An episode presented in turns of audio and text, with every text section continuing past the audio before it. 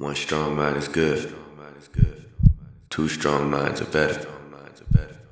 We are far weaker apart compared to how strong we are together. Your network determines your net worth. It don't matter what the check worth. Welcome to Loyalty Above Wealth.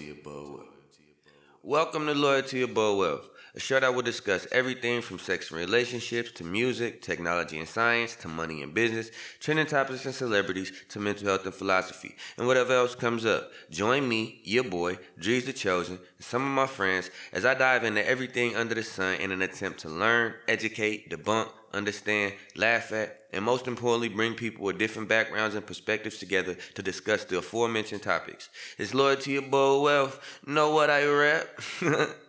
Peace and blessings.